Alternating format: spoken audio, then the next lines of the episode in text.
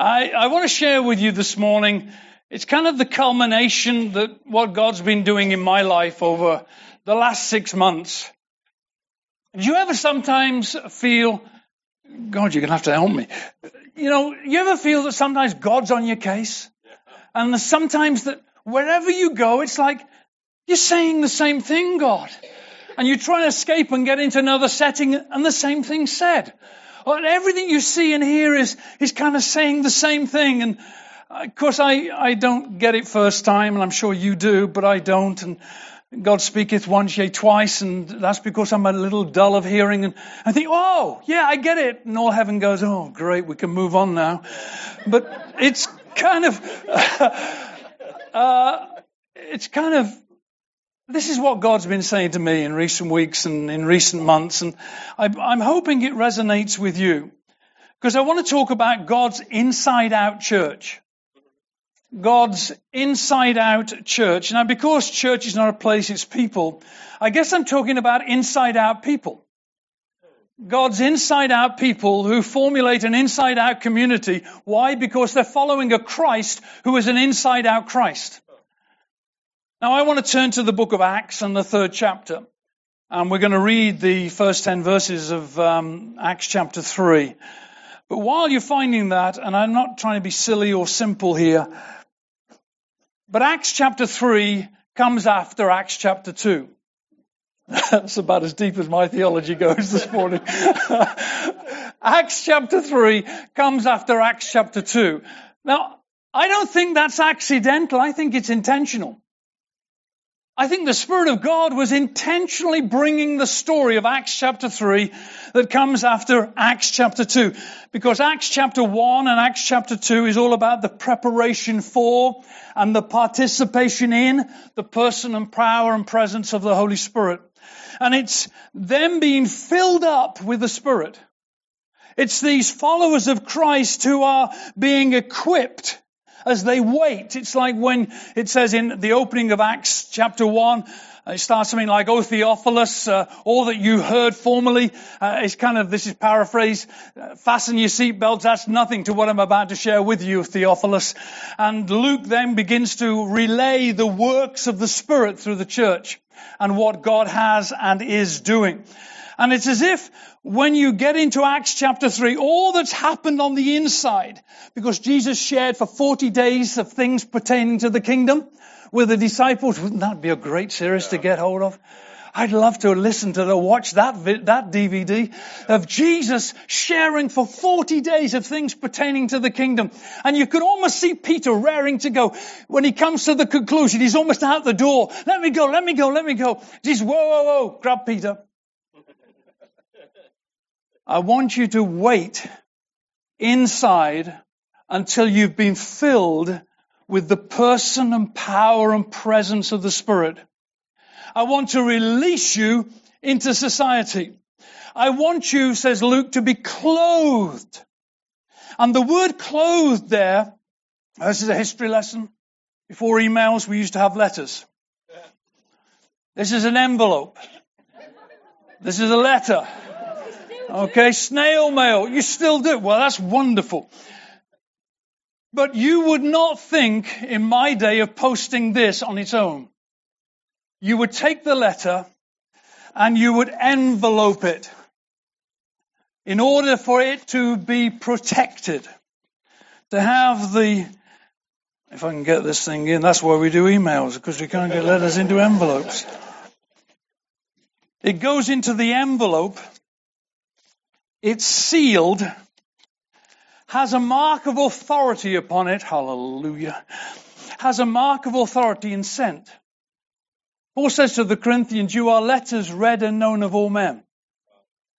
Letters read and known of all men. But you're vulnerable without being clothed in the Spirit. Without being encapsulated in the Spirit. So Jesus says, wait in Jerusalem until you be endued, empowered, clothed in the Spirit. Because I'm sending you out. Because what happens on the inside, because of its very nature, will have to flow out to the outside. You know, what God puts within us is not just to reserve, to be stored within us. It's out of your innermost being rivers of living water shall flow. This he spake concerning the Spirit. That's what he says in the Gospels. So what's within us, out of your, the abundance of your heart, your mouth speaks. And so by its very nature, what was on the inside is going to flow on the outside. So let's go to Acts chapter 3. And I'm going to read the first 10 verses from an ESV translation.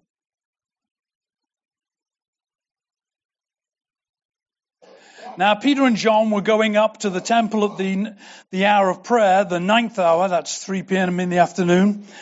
A man of, and a man lame from birth was being carried, whom they laid daily at the gate of the temple, which is called the beautiful gate to ask alms of those who enter, were those entering into the temple. Seeing Peter and John about to go into the temple, he asked to receive alms. And Peter directed his gaze at him, as did John, and said, look at us. And he fixed his attention on them, expecting to receive something from them. But Peter said, I have no silver, our, our no silver and gold. But what I do have, I give to you. In the name of Jesus Christ of Nazareth, rise up and walk. And he took him by the right hand and raised him up, and immediately his feet and ankle bones were made strong.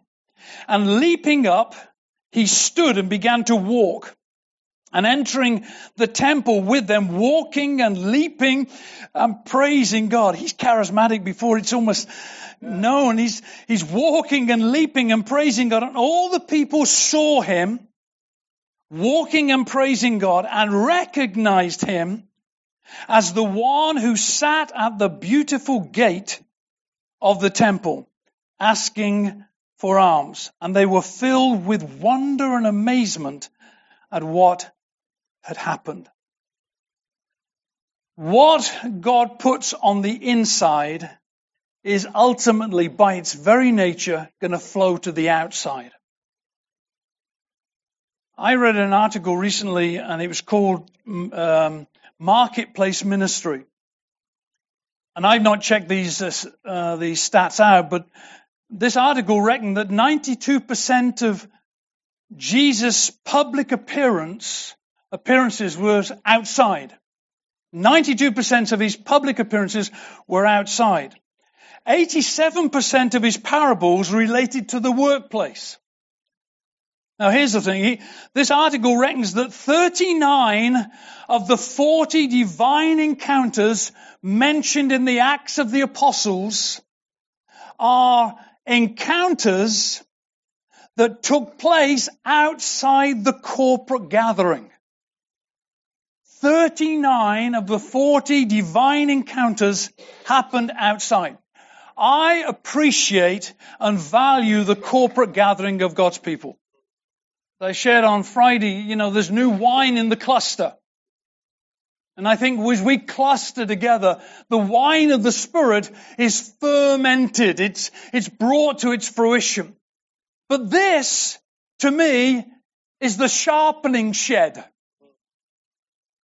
I'm a carpenter by trade and though it is sometimes annoying, sometimes you have to stop what you're doing in order to sharpen the tools that you're using. You're using a saw, repeatedly using it, you have to stop and sharpen it. And this is the way I see Sunday, if we gather on Sunday gatherings. It's me coming in from the workplace, say, put an edge on this. I'm going back out again.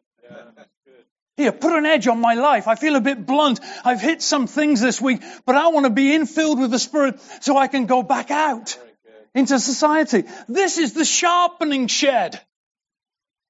Yeah. No, I won't go there.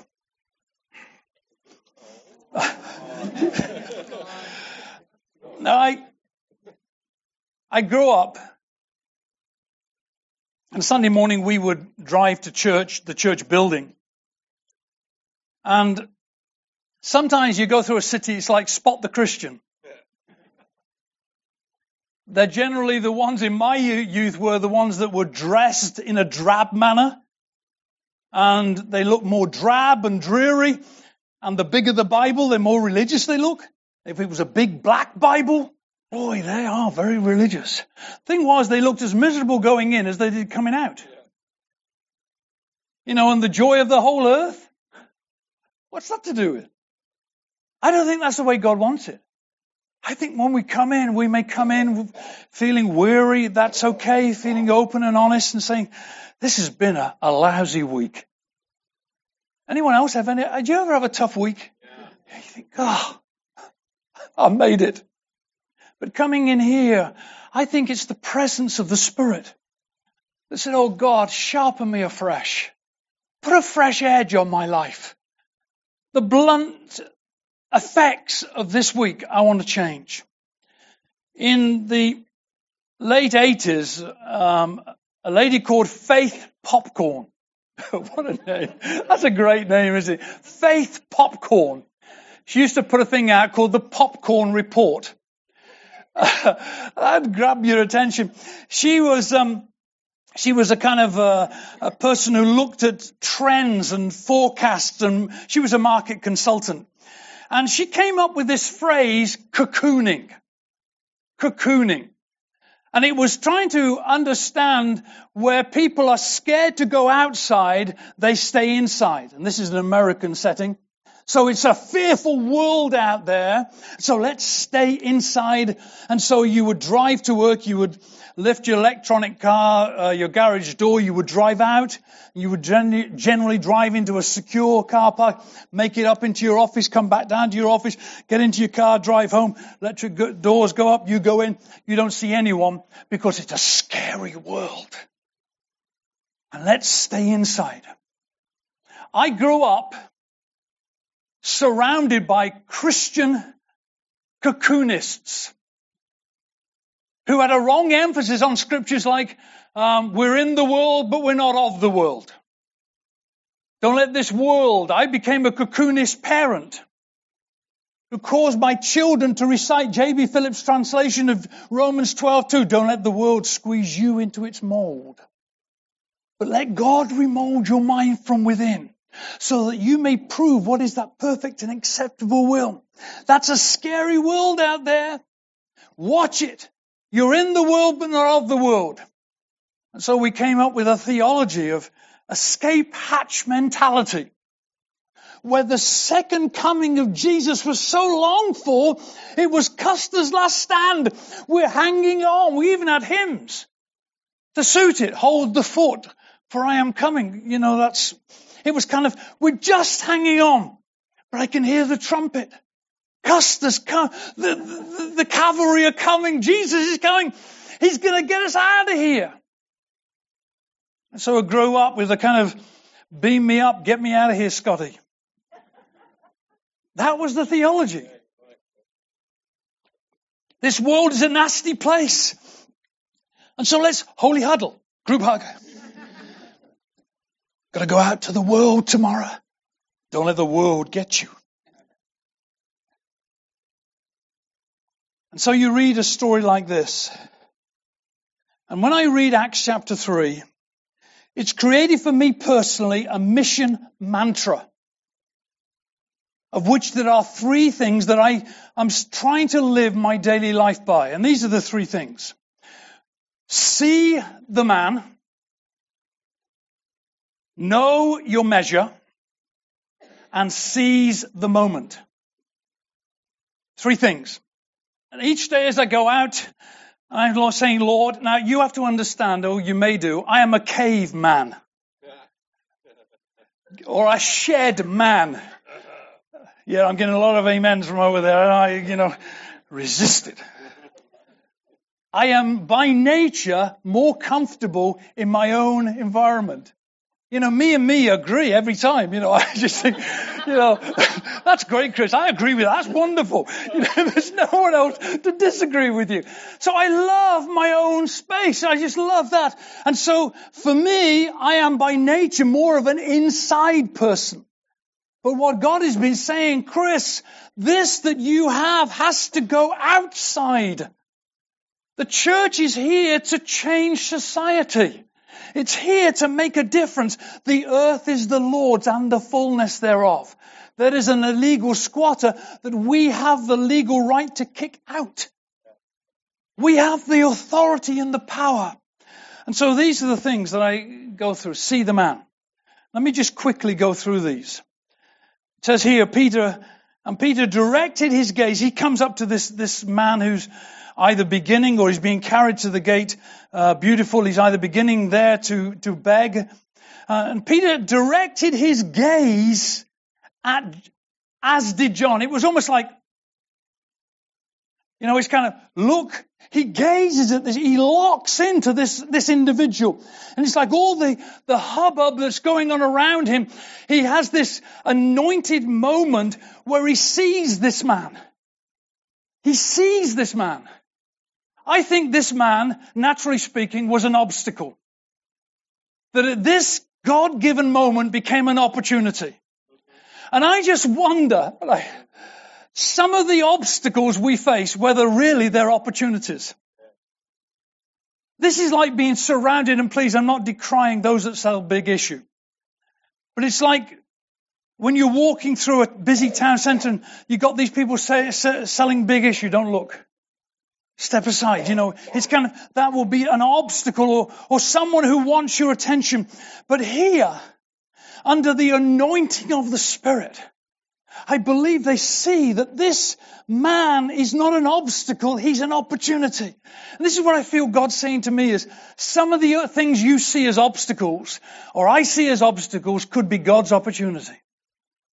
Some of the people that we meet on a weekly basis that let's face it are annoying. You may work with some people like that. You may have them in your neighborhood. You may have them, I don't know. They may be even related. I don't know. But sometimes those obstacles could be the opportunity to outlive the kingdom. Outlive the kingdom.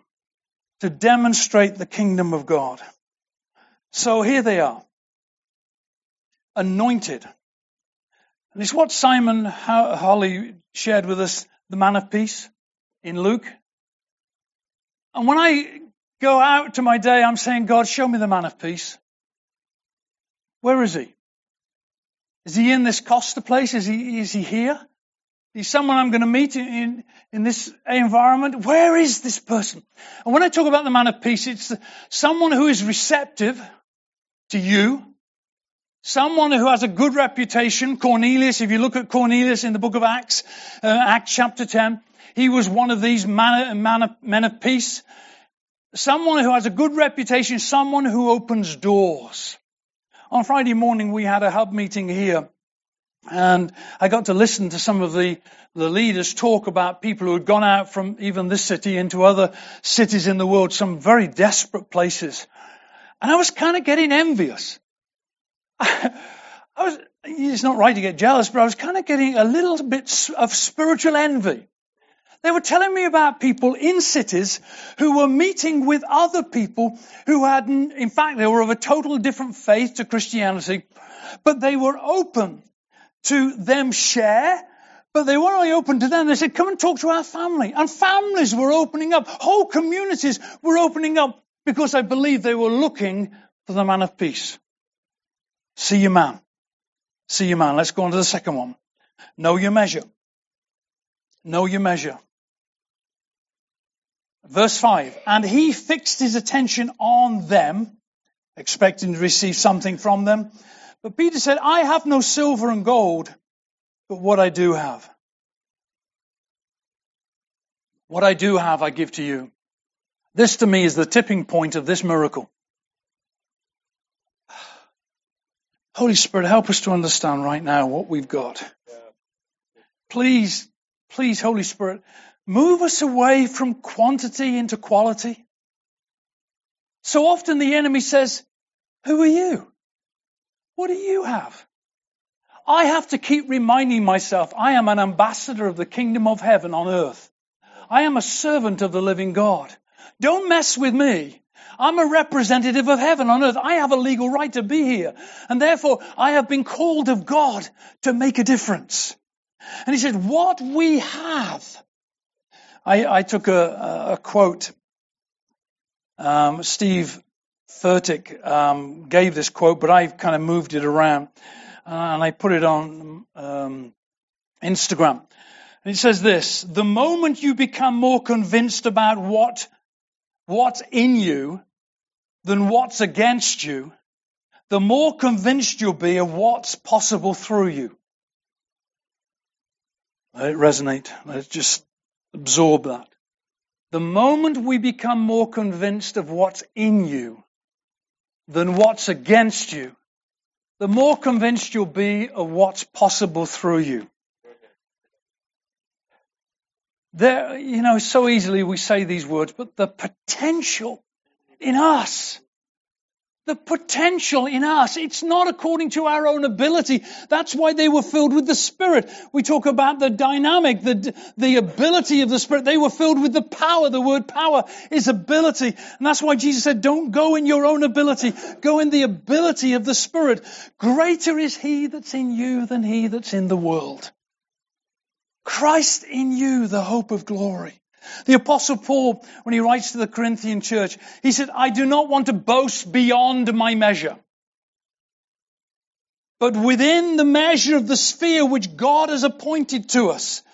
Paul is recognizing there is a geographical sphere. There is a spiritual sphere. And he says, I, I, I know the gift and the grace of God that is upon me, and I don't want to reach out beyond that gift, beyond that measure, but I do recognize that there is a given gift and measure upon me. Everyone who is born again, spirit filled in this room has a measure of God. You have a measure. And so often we listen to the negative side. Well, uh, it's not much. Well, the, whatever you believe you have, exercise it. I say, Lord, I don't have much faith, but I'm going to exercise the little faith I have. I don't have much hope, but I'm going to exercise that. And I, I believe there's a principle as you exercise in the little, it grows. Yeah. It develops. Oh, come on. Do you remember the first time you ever launched out in spiritual gifts? Yeah. I did. I hated it. You know, I'm kind of reserved and the Spirit of God came upon me and I just knew I had something to share. And so I'm saying things like, well, if that musician starts the next song in the key of G, this must be of God. I just know that happened. Oh, Lord. And I'm going through mental gymnastics until it comes to a point someone says, well, it's been great being together. Let's go home now. And I think, oh, no. But there comes the point and say, God, I'm just wanting to be your servant. Here we go. I'm launching out. I'm launching out. And it's so good to be in a, such a safe community. This is such a safe community. I've been in some communities where you wouldn't want to step out because someone's going to pick you up. Well, I'm not sure about the theology of that. I'm not sure whether you got your these and your thous quite right. It should have been a little bit more Shakespearean. It was too Englishy and uh, this is so, this is home, this is family, this is safe. And the loving encouragement that comes, we have a measure. We have a measure of faith. We have a measure of grace. We have a measure of power. We have a measure of authority. Jesus gathered the, his followers together and gave them power and authority. The dunamis and the exousia, the authority is the legal right to exercise the power. We have power and authority. We have a measure of confidence and we have a measure of assurance. The Spirit Himself bears witness with our spirit that we are the children of God. Ah, brilliant. God's measure is a good measure. Luke 6:38, pressed down, shaken together, overflowing. Overflowing. See your man, know your measure, and then finally, seize your moment. This is Carpe Diem.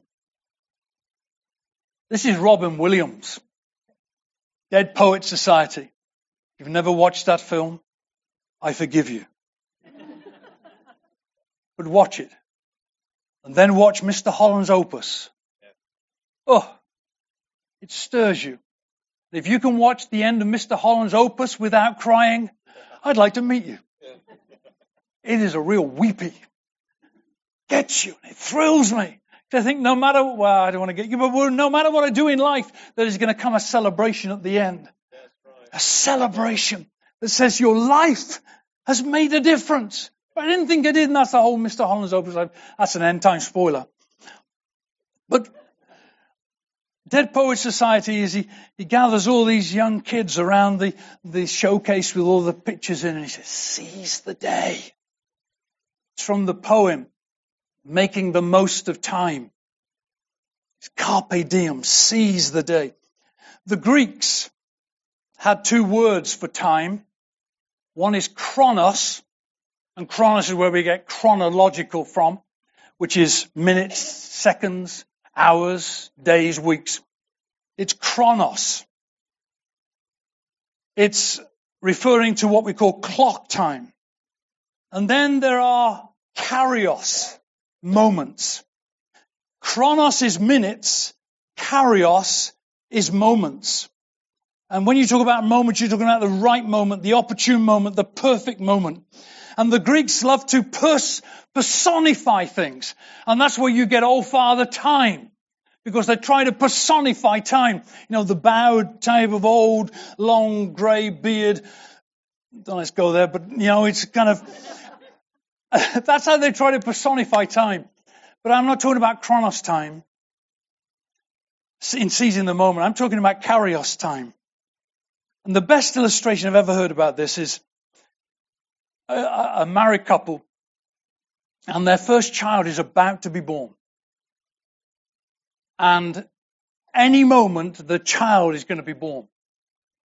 And early hours of the morning while they're both asleep in bed, the wife nudges the husband and says, Dear, it's time. Being a thick man, he opens his bleary eyes, looks at the clock and says, Yes, it's three o'clock. And tries to go back to sleep. She nudges him again, said, No, no, it's time. Oh, it's time. Yes, it is the moment at which our child is about to be born. God is nudging us. He's giving us kind of a gentle nudge and saying, it's time, church, it's time. There is about to be something birthed in the earth that we need to be ready to see come a birthing of many, many, many coming to the kingdom. Lives being changed and revolutionized. Businesses turn around. Families turn around. Communities turn around. Schools revolutionized. Offices revolutionized. Why? Because we know it's time. This word time here, kairos means ripeness. It means ready. It's what is used in the Greek version of Ecclesiastes. To everything there is a season and a time. Every purpose under heaven.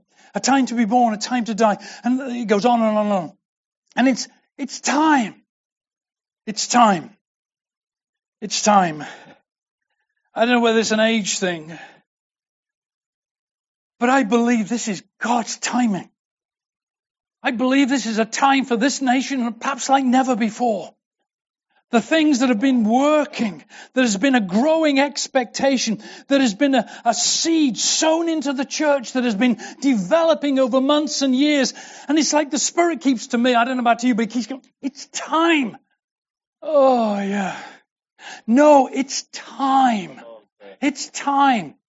And so I'm going out and I'm not finding this too easy, but I, I've set myself a three friend challenge. Can we put that I, I set myself a three friend challenge. I, in my various spheres, my home, business, workplace, I know quite a few people. But I've, I've named to myself three individuals with whom I can have, and they generally have to drink coffee. Uh, that's not really, but uh, three individuals that I can have coffee with and it doesn't feel weird. And that's all. I'm just befriending them. I'm not going with an ulterior motive. I'm not going with a fixed agenda. I'm just going to be your friend. And we talk about all sorts of things. One of my friends is uh, someone I, I knew 15 years ago in, in business and through a series of circumstances, he lives in Leicester. We get together and we have coffee together. Costa does well out of me. It really does. But we just, I'm just building bridges. I'm just wanting to be there with him. Because I, I believe that out of that, there could be a time when he gives me permission to share with him. Why do you think like, and that's what I'm doing. And uh, instead of getting locked into my daily life, I'm saying, God, I want to see the man. I want to know my measure. I want to seize the moment. Why? Because I want to fill, fulfill the mission. I want to fulfill the mission. That what God has called us to do, that we will affect society. And I'm saying to you right now, and I'm saying to this whole region, Solihull, you have no idea what's about to happen.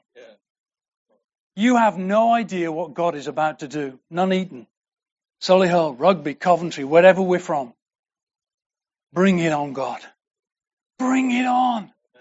But it ain't going to happen some supernatural way through angelic beings. It's going to happen through you and me. Oh, no. yes. But I'm nobody. Yes, you are. You're a somebody. Moses had 120 years, 40 years learning how to become a somebody, 40 years learning how to become a nobody in order that he could reach everybody. I believe it's time for us to recognize who we are in Christ. God, my natural man says to me, you're not much. My supernatural mindset says, I'm a child of the living God. I'm a son of the king. I'm a servant of the most high God. I'm a soldier in the army of the Lord. And I believe as I step out into this week, I say, Lord, show me the man. Help me to know my measure. I finish with this story. I was in a, a, setting. I went to visit someone in Wakefield. I thought this was meeting was about one thing. And I sat down in the chair. Said, "Okay, you ready? We're going to film in five minutes." What? We're going to film? Yeah, he said, oh, I'm going to ask you a series of questions. Now, I like to be prepared. I am very analytical. I like to have it all my ducks, as the Americans say, in a row. I like to know what's going on. And I'm walking to this filming student saying, Holy Spirit, you better help me. Holy Spirit, that's my best prayer. Holy Spirit, help me right now. And you know, it went like a dream. He was stuttering more than I was and he kept losing his line, but I just felt, Holy Spirit, thank you. And sometimes when you're in environments you're not quite sure what's going on, that's it. Holy Spirit, help me right now. Holy Spirit, help me. Let's stand, shall we?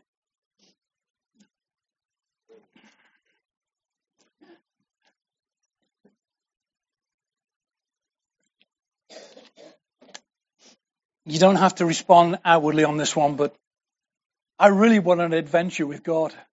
The stories I was hearing on Friday morning amongst the leaders, I'm kind of envious. God, I want to see those things happen in my life. Don't let me miss it when I'm, I, i am meeting the individual, Lord. Let me see that opportunity. Father, I, I thank you. You chose the weak things to confound the things that are strong, seemingly. The things that are not to confound the things that are. Lord, you took us. You chose us.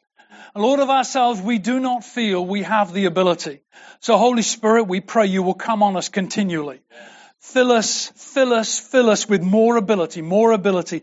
So much so that we're overflowing with the ability, the authority and the power of the Spirit. That we can say what needs to be said and no more. The Lord, when we just need to show an act of kindness to someone, we'll show an act of kindness. When we just need to call someone, to, to email someone, to say something, Lord, to, to, to do what needs to be done, to give us the wherewithal to know what to do. But Lord, to see the kingdom come. Lord, you see where we live. You know what environments we're involved in. We pray, let your kingdom come on earth as it is in heaven. Your will be done on earth as it is in heaven. Let your kingdom come. Our Father, you're in heaven. Hallowed be your name. We come as your sons and say, let your kingdom come. Your will be done on earth as it is in heaven. And all God's people said, Amen.